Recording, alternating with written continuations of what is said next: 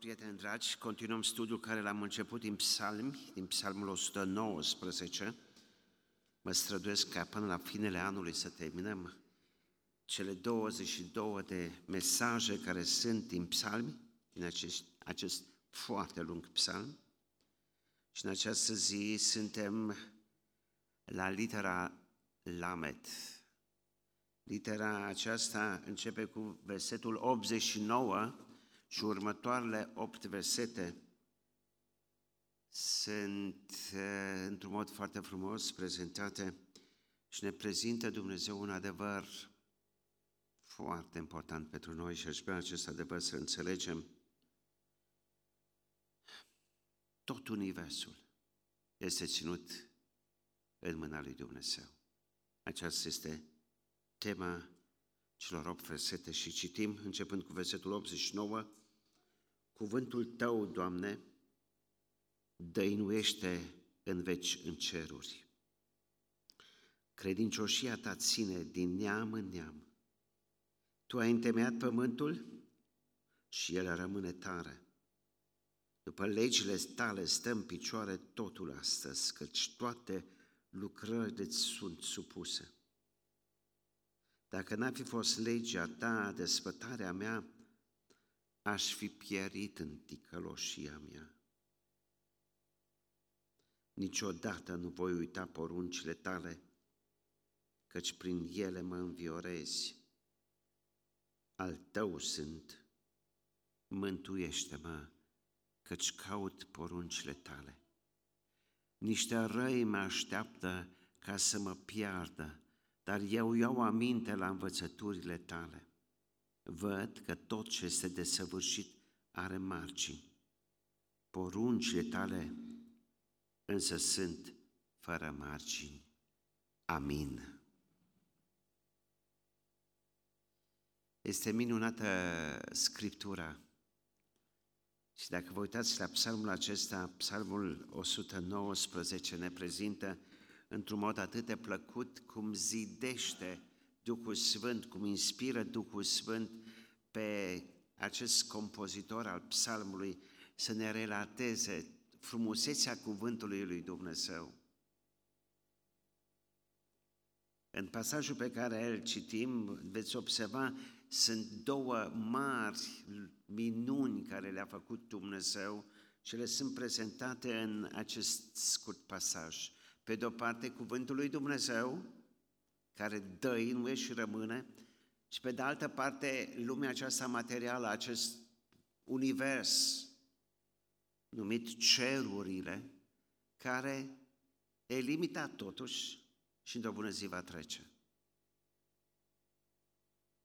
Și stăm și ne uităm și ne gândim la măreția lui Dumnezeu. Dacă vă uitați puțin în urmă, în, începând cu versetul 73, am parcurs acest pasaj, ni se vorbește despre creația pe care Dumnezeu a făcut-o când l-a conceput pe om. Și toate aceste minuni ne arată un lucru extraordinar. Aș vrea să înțelegem că Universul nu este un produs al hazardului. Și vreau să-mi dau ceasul jos de pe mână și să vă întreb, ați putea să vă închipuiți că acest ceas este un produs al întâmplării? Acest ceas este un univers. Stăteam de vorbă cu ateii înainte de Revoluție și îi rugam foarte mult să cucete puțin. Ei spuneau că noi suntem ce, cum să zic, nu, sunteți proști, zicea Doamne. Dar zicea într-un Doamne, nu știți, Doamne, noi știm, noi cunoaștem, noi uh, universul și milioane și miliarde, nu are o problemă omul să lucreze cu miliarde de ani ca să justifice sau să argumenteze o minciună. Pentru ei un adevăr. Și după ce lăsăm să mă, mă explice, spuneam, Domnule, vreau numai puțin să vă întreb, ce ați acesta? Dacă eu vă spun că a luat ființă așa, din întâmplare, o credeți? Dar cum să cred, domnă, că aici este un fabricant, uite, scrie marca.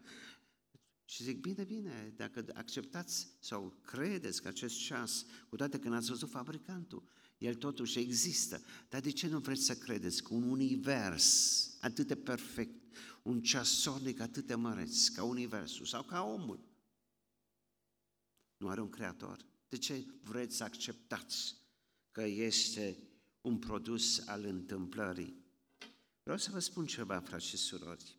Pentru mine mă fascinează când mă uit la mine sau la noi ca și om, când mă uit la univers sau când mă uit în Scriptură și realizez toate sunt coordonate de cineva. Îmi place așa de mult un verset pe care aș vrea ca să vi-l citesc din Zaharia. În capitolul 12, cuvântul lui Dumnezeu ne spune un, o realitate a cuvântului lui Dumnezeu. Prorocia, capitolul Zaharia 12 cu 1, prorocia cuvântului Domnului despre Israel. Așa vorbește Domnul care a întins cerurile, a întemeiat pământul și a întocmit Duhul omului din el. Așa vorbește Domnul. A creat tot universul, pământul. L-a creat pe om. I-a dăruit un Duh. Și din această contopire a materiei cu Duhul care este emanația lui Dumnezeu, s-a realizat a treia componentă, sufletul. Așa vorbește Domnul care a creat tot universul. Și dacă vă uitați în cuvântul lui Dumnezeu, cuvântul lui Dumnezeu spune, Doamne, cuvântul Tău, Doamne, dăinuiește în veci, în ceruri. Cuvântul lui Dumnezeu nu va trece niciodată. Dacă autorii, dacă un scritor, dacă un poet vrea ca să ducă ceva la editură, trebuie foarte repede să se grăbească, că poate după nici jumate de an, cuvintele lui deja sunt trecute, nu mai au valoare. Cuvântul lui Dumnezeu dăinuiește din pricina faptului că cuvântul lui Dumnezeu este de inspirație divină. Spuneam într-un alt context, la începutul acestor mesaje, Biblia este unică în felul ei. Această carte dacă am împărțit psalmii în cinci părți, că are cinci părți, cinci cărți, ar fi în total 70 de cărți. Această bibliotecă este unică. Poate ați avut ocazia zilele trecute să treceți pe la expoziția Bibliei care s-a ținut la Biruința, să vedeți minunea cuvântului lui Dumnezeu, 1400 de ani pe care Dumnezeu a zidit cărămidă cu cărămidă până când a făcut o casă. În 1400 de ani Duhul Sfânt a inspirat Scriptura. Este unica carte pe Terra care conține prorocii. Aproape 3000 de prorocii pe care Dumnezeu le-a scris în această carte, iar unele cu mii de ani înainte. Și aceste evenimente pe care noi le experimentăm în aceste zile sunt scrise, dacă vă uitați în, în următoarele versete din Zaharia, capitolul 12, capitolul 14, se va împărți pradă în Ierusalim, spune Dumnezeu, și acest eveniment încă este de domeniul viitorului. Și spune, atunci când se va împărți pradă în Ierusalim, femeile vor fi violate în Ierusalim copiii vor fi omorâți, bătrânii vor fi exterminați. Aceste evenimente încă nu s-au petrecut în Ierusalim, s-au petrecut în fâșia Gaza, în jurul fâșiei. Biblia ne vorbește despre viitor. Și dacă vă uitați în Ieremia, capitolul 1, versetul 11, Dumnezeu, la începutul provocării, când l-a provocat pe un tânăr să intre în lucrare, îi spune lui Ieremia, Ieremia, ce vezi, Ieremia? Și într-o vedenie, Ieremia vede, cuvântul Domnului mi-a vorbit, ce vezi, Ieremia?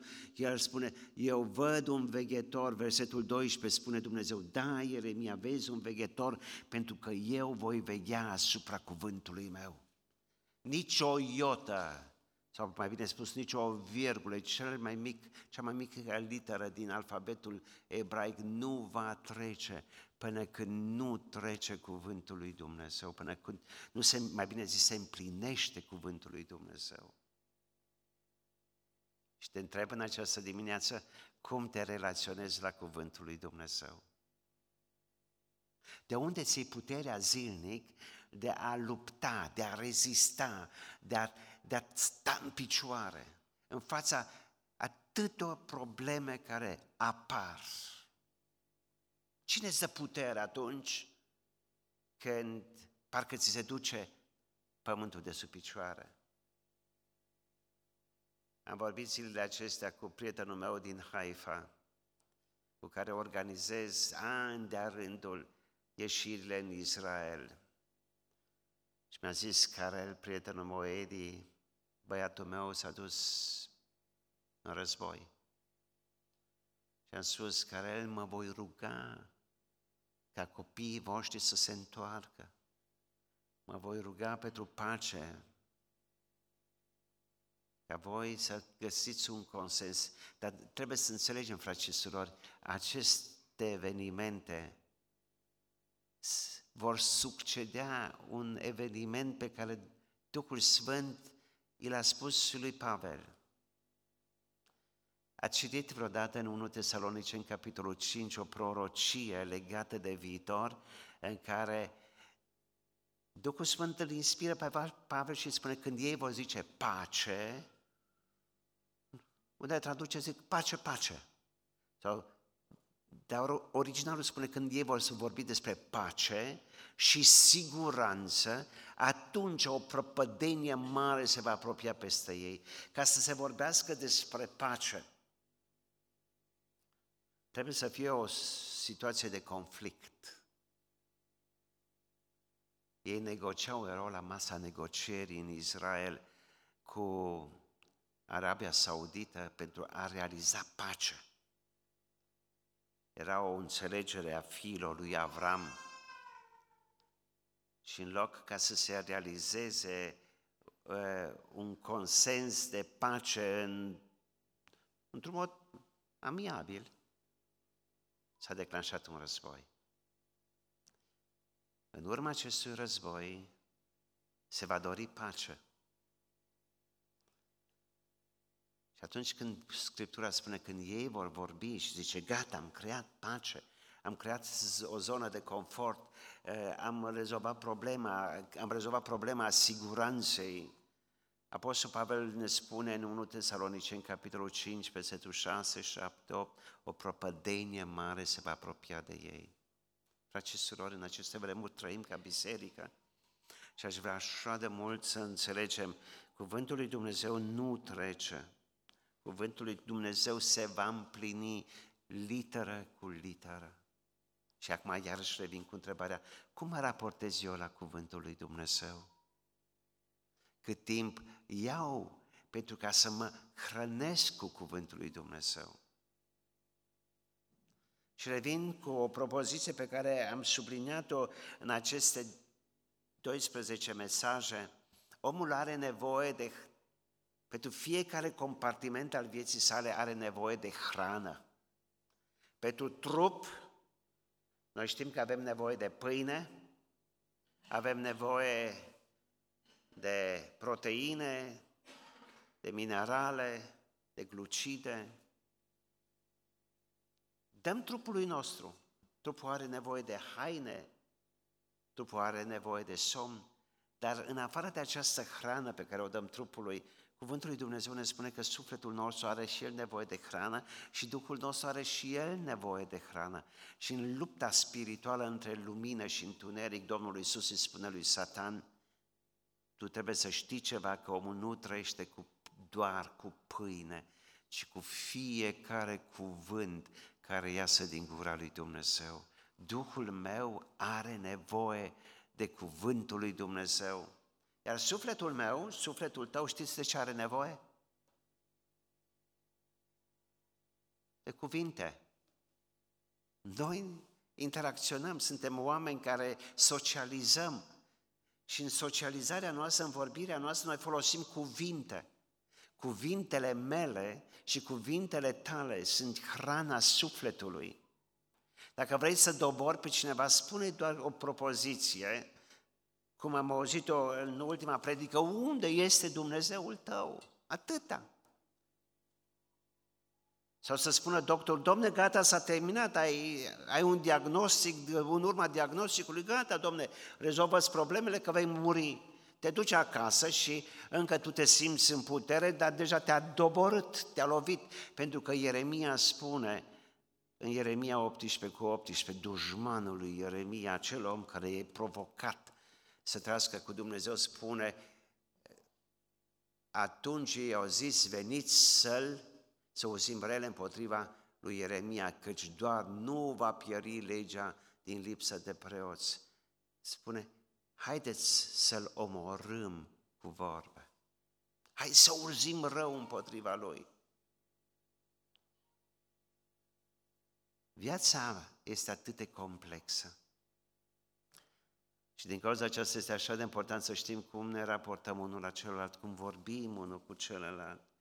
Din cauza aceasta, Cuvântul lui Dumnezeu ne încurajează să stăm în prezența lui Dumnezeu și îmi place așa de mult acea provocare din Isaia, capitolul 50, unde Isaia prorocește despre Domnul Isus, că din capitolul 49 până în 53 este drumul lui Mesia spre Calvar. Și capitolul 50 spune Domnul Isus, Isaia prorocește despre el și spune Dumnezeu mi-a trezit urechea în fiecare dimineață și m-a chemat să stau în prezența Lui. Și acolo, în prezența Lui Dumnezeu, Dumnezeu îi dă cuvinte pline de farmec. Și aceste cuvinte devin hrană, zice, să ridic pe cel care este obosit sau căzut, cel care este mâhnit.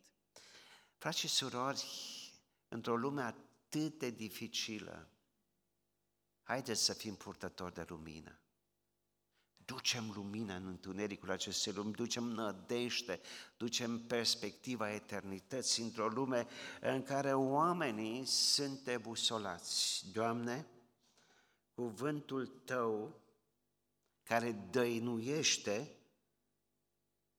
îmi spune câteva adevăruri spirituale și un adevăr spiritual pe care îl extract din cuvântul lui Dumnezeu este, vorbește despre una din atributele lui Dumnezeu. Este credincios, credincioșia lui Dumnezeu. Vă aduceți aminte de Ieremia în plângeri, în capitolul 3, când vorbește că bunătatea lui Dumnezeu se noiește în fiecare dimineață și credincioșia ta, Doamne, nu a luat sfârșit. În fiecare zi, Dumnezeu este fidel, este credincios și se implică în viața ta și în viața mea. Credincioșia ta, Doamne, ține din neam în neam. Acum, dacă ne uităm la ceea ce se întâmplă în jurul nostru, spunem, Doamne, dar Tu ai promis că vei avea grijă de poporul Tău.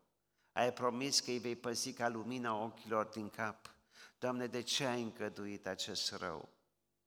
Dar Biblia spune în Ieremia 16 cu 16 că Dumnezeu va folosi două unelte ca să-și ducă poporul înapoi în țară. Și spune, voi folosi, ați observat ce? Pescari și vânători.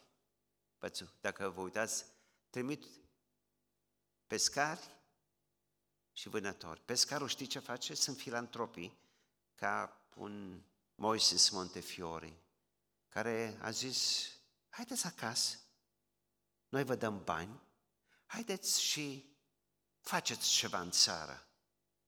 Vorbesc de mijlocul și finele secolului XIX. Au venit filantropii și au adus bani și au încurajat să meargă românii, evrei din zona Bacăului, să meargă să populeze, au venit din Ucraina, au venit din, din Rusia, au venit acasă pentru că au venit pescarii și au pescuit. dacă nu au mai vrut să meargă și nu au mai vrut să se lese chemați de pescar, Dumnezeu a folosit vânători. Și când au venit vânătorii, au vânat. Și nu am n-am fost mirat când la un moment dat eram în Israel și eram la Marea Moartă și auzeam că se vorbește în limba franceză. Erau numai francezi, erau toți evrei. Ce s-a întâmplat? A fost suficient ca în două sinagogi din Franța să se tragă, să intre, să execute câțiva care stăteau și se rugau, ei s-au speriat și s-au întors acasă. Dumnezeu folosește pescari și vânători și nu uitați, aproape jumate din populația Israelului sau a evreilor încă locuiesc în diaspora, în, ex, în, în străinătate. Și ei vor veni acasă. Doamne, credincioșia Ta nu a luat sfârșit. În viața lui Israel și în viața mea și a ta.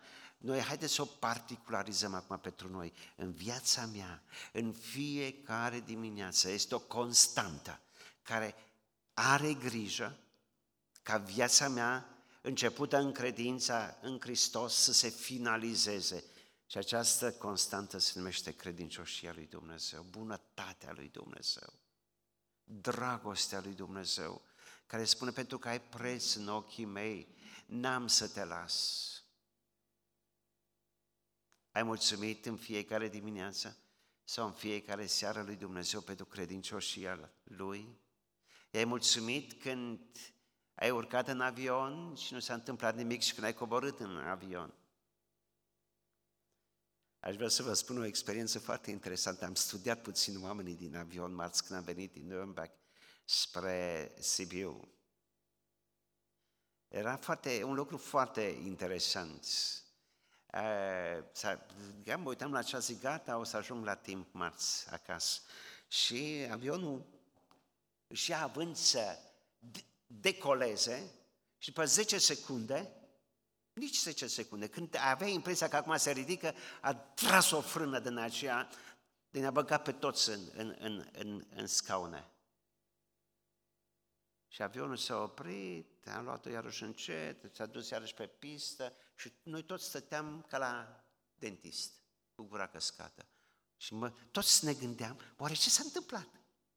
Că tu vrei să zbori și la un moment dat ești tot jos. Și am zis, acum, vai, dacă acum ăsta totuși vrea să zboare, ăsta nu mai, nu mai reușește. Și ne-a ținut un sfert de oră în suspans. Ăsta e un sfert de oră psihologic foarte greu.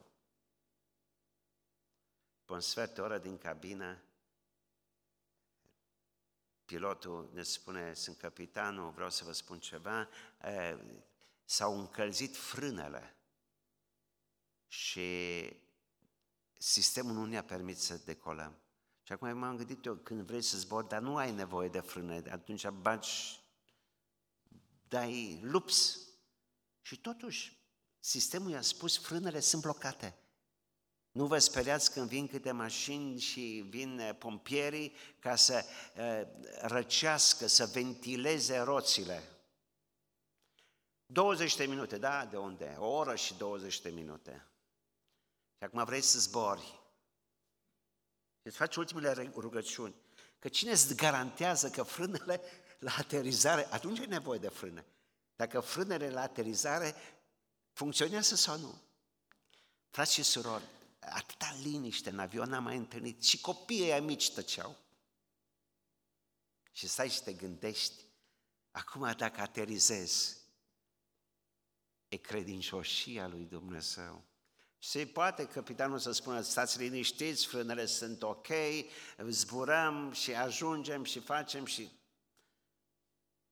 Ce spune gândul? Oho, stai să o vezi până când ești jos în Sibiu, încă nu ești sigur. Și atunci e așa de important să știi, indiferent ce se întâmplă, eu știu că viața mea și viața ta are un sens și un cel. Aici facem diferența, frați și surori. Doamne, credincioșia Ta ține din neam în neam. Și acum, ca eu să înțeleg ce înseamnă credincioșia lui Dumnezeu, eh, Duhul Sfânt ne duce pe un alt plan și ne vorbește despre ceva palpabil. Cu toate că și acest plan pentru mine este o minune. Spune, tu ai întemeiat pământul și el rămâne tare. Așa aș vrea din nou să trăiesc eh, clasele de liceu, a noua, a zecea, să, să învăț legile fizicii, pentru că eh, versetul 9 spune, după legile stale stă în picioare totul astăzi, căci toate lucrurile îți sunt supuse. Vă mai aduceți aminte de lecțiile de fizică sau poate duce o oh, plictiseală? Vă mai aduceți aminte? Câte legi fundamentale sunt în fizica mecanică? Nu vorbim de fizica cuantică, că fizica cuantică este, este două octave mai sus, acel două, două octave sau trei octave mai sus, nu le înțeleg nici fizicienii. Vă mai aduceți aminte ce legi guvernează Pământul? Este o lege care spune dacă eu arunc acum acest șervețel, el nu urcă în sus, ci coboară în jos. Așa este? Cum se numește această lege? Legea gravitației? Să știți că uh, oamenii de știință au mari probleme astăzi. Este un telescop, cel mai performant telescop, James Webb, care circulă prin cosmos și toate legile lor le verifică. Tot ce s-a învățat în fizică și unii spun, domne, sunt unele constante care ne dă totul peste cap. Totul, totul. Sunt legile lui Havel care încearcă să ne explice unele lucruri, unele fenomene din cosmos și acum spune, da, telescopul nostru ne spune că coeficientul acesta rămâne neschimbat, indiferent. Se vorbește despre expansiunea cerului. Cerul este într-o permanentă transformare. Cu toate că se poate calcula înainte și înapoi în astronomie tot. Legea Domnului ne spune felul următor, sau cuvântul Domnului ne spune, versetul 96, văd că tot ce este de săvârșit are margini. Când zic că are margini, înseamnă că totul este în interiorul acestui ceasornic. Și acum stau și mă întreb, oamenii de știință, când ei îmi spun că totul este într-o permanentă schimbare, că stau și mă întreb și acum, și unii se contrazic și spun, nu e așa. Ne întrebăm, cine a făcut aceste legi? E foarte interesant că oamenii de știință Marie Curie a putut să descopere în tabelul lui Mendeleev elementele după aceste legi. Păi, este o armonie, este, este perfecțiune în univers, a știut exact. Uite, trebuie să descoperă acum un gaz. Și l-a descoperit pe baza unor calcule făcute. Iar eu întreb pe acei care sunt agnostici, cei care își bat joc de Dumnezeu, cei care își bat joc de Scriptură, cine a băgat inteligența în materie? Sau de unde vine această forță care guvernează Universul? Atracția universală, aceste corpuri care se atrag. Cine este această forță? Oamenii de știință nu știu să dea niciun răspuns. Ei, ei doar vorbesc despre această forță, dar nu știe unde este această forță. Iar Dumnezeu vine prin Duhul Sfânt și ne spune în această dimineață, El toate le ține prin puterea cuvântului Său. Și acest cuvânt care a spus să se facă și s-a făcut, guvernează și vrea să guverneze acum ființa mea și ființa ta. Vă dați seama ce putere are cuvântul? Acest cuvânt, frați și surori, nu este lipsit de putere. Duminica trecută am vizitat pe cineva, un bătrânel de 82 de ani, un om bisericos, temător de Dumnezeu. S-ar putea zilele acestea să moară. este la reanimare. M-am rugat și ziceam, cum să mă apropii de el? Cum, Zicfrid îl cheamă ca pe băiatul meu cel mare, cum să-l ajut pe Zicfrid?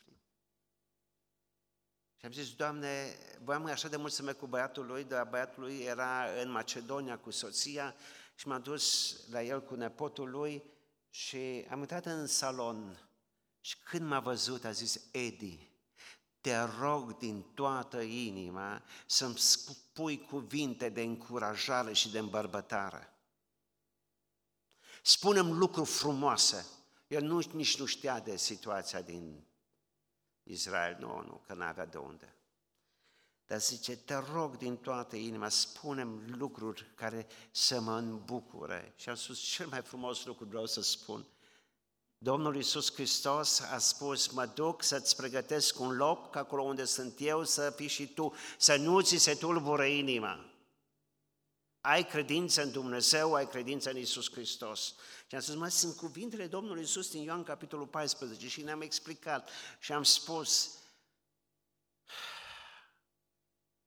aceste cuvinte, frate și surori, sunt balsamul pentru inima noastră.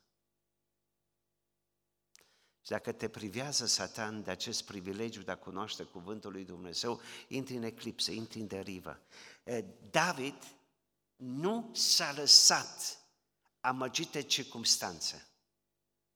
De nimic. Nu știm situația, ce au făcut cei răi în viața lui, dar spune cuvântul lui Dumnezeu în versetul 92, dacă n-ar fi fost legea ta, desfătarea mea, și aș vrea să subliniez cuvântul desfătare.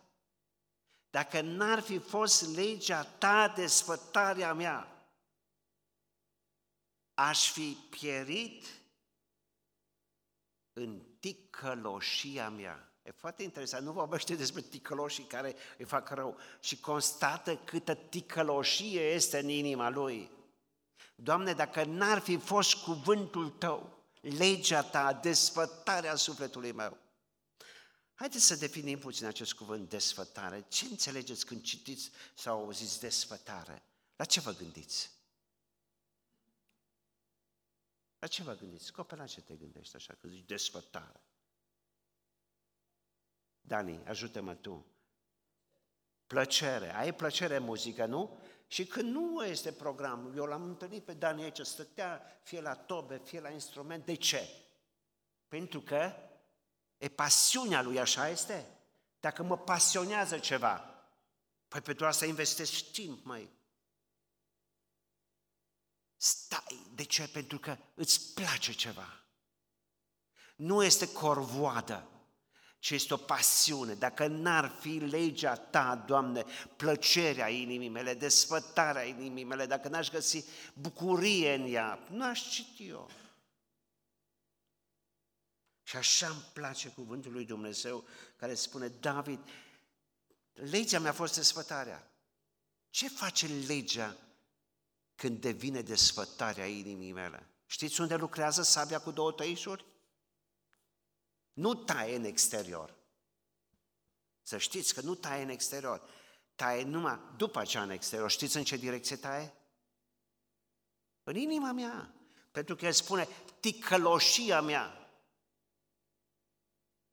Și eu când îmi văd ticăloșia în cuvântul lui Dumnezeu, spun, Doamne, aici vreau să fiu tăiat împrejur. Nu, nici nu, mă, nici nu zic că ajută-mă, că eu știu că mă ajută. Eu știu că Duhul Sfânt vrea să lucreze în inima mea tăiere împrejur și atunci spun, Doamne, vreau tăiere împrejur. De ce? Pentru că urăsc, pentru că nu iubesc, pentru... Dar nu zicem că urăm, zicem, Doamne, parcă n așa am așa o simpatie, nu agrez așa de mult, dar de fapt e ură în inima mea.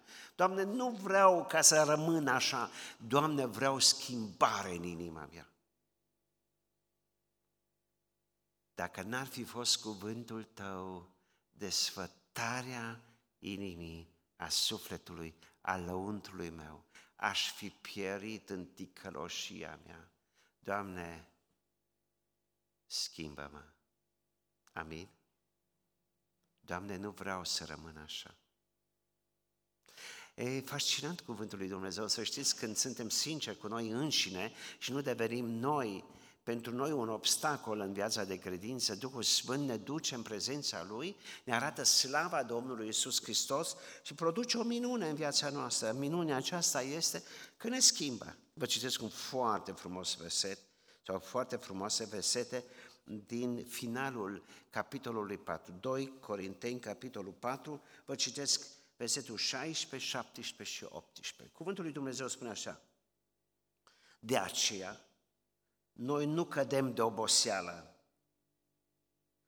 căci chiar dacă omul nostru de afară se trece, rămân puțin, da? Ca să înțelegem.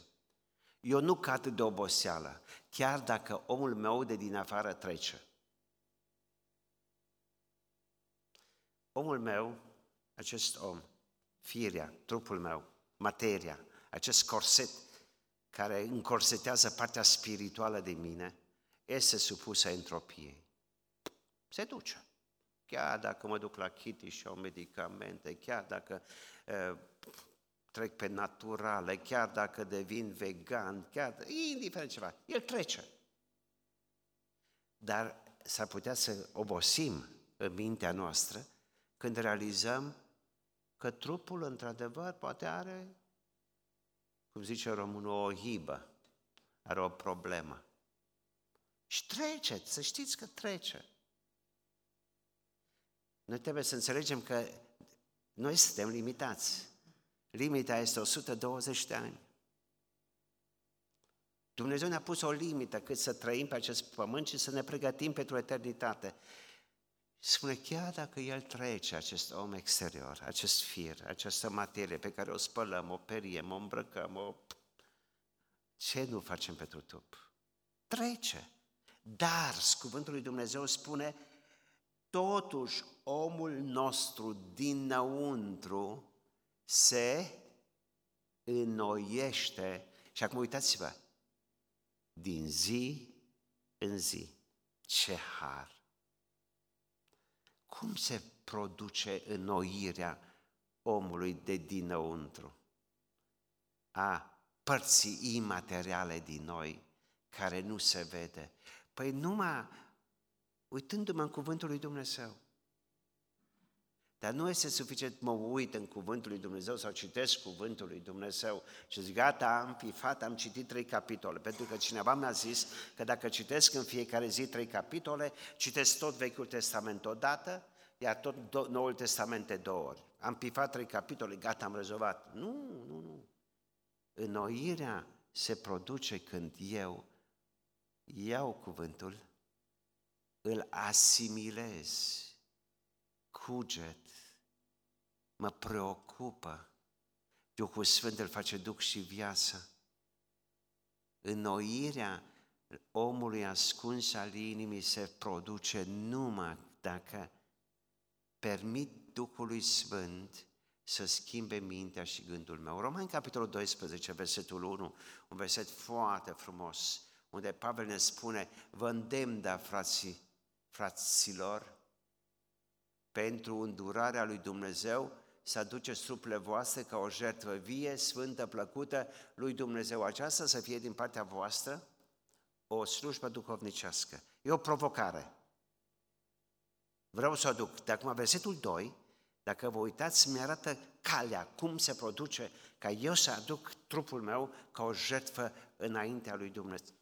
Înaintea lui Dumnezeu. Să nu vă potriviți chipului viacului acestuia, ci să vă prefaceți prin înnoirea minții voastre. Să vă prefaceți prin înnoirea minții voastre. Aduc o jertfă pentru că inima și mintea mea se înnoiesc. Cine noiește? Păi nu circumstanțele, nu lumea, nu Duhul lumii, nu Duhul lui Anticrist, ci doar Cuvântul lui Dumnezeu, doar Duhul Sfânt.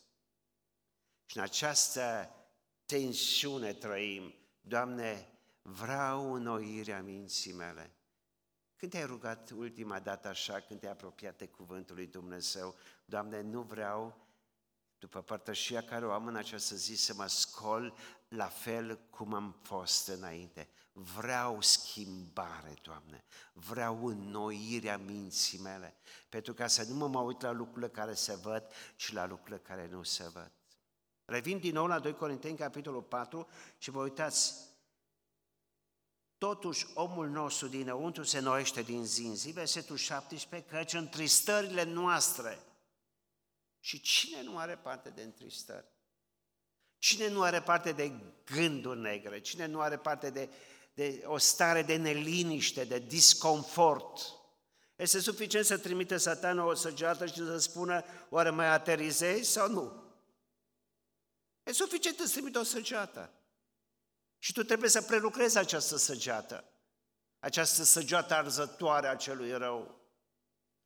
Și aceste situații, întristările noastre ușoare de o clipă, rețineți, întristările niciodată nu sunt mai grele decât mușchii spirituali pe care i-am sau pe care i-ai. Niciodată Dumnezeu nu va îngădui o situație mai grea decât cât poți să duci. Pentru că sub această povară Dumnezeu niciodată nu vrea ca să ne distrugă, ci vrea să ne transforme. Înnoirea lăuntrului meu în circumstanțe grele din viață.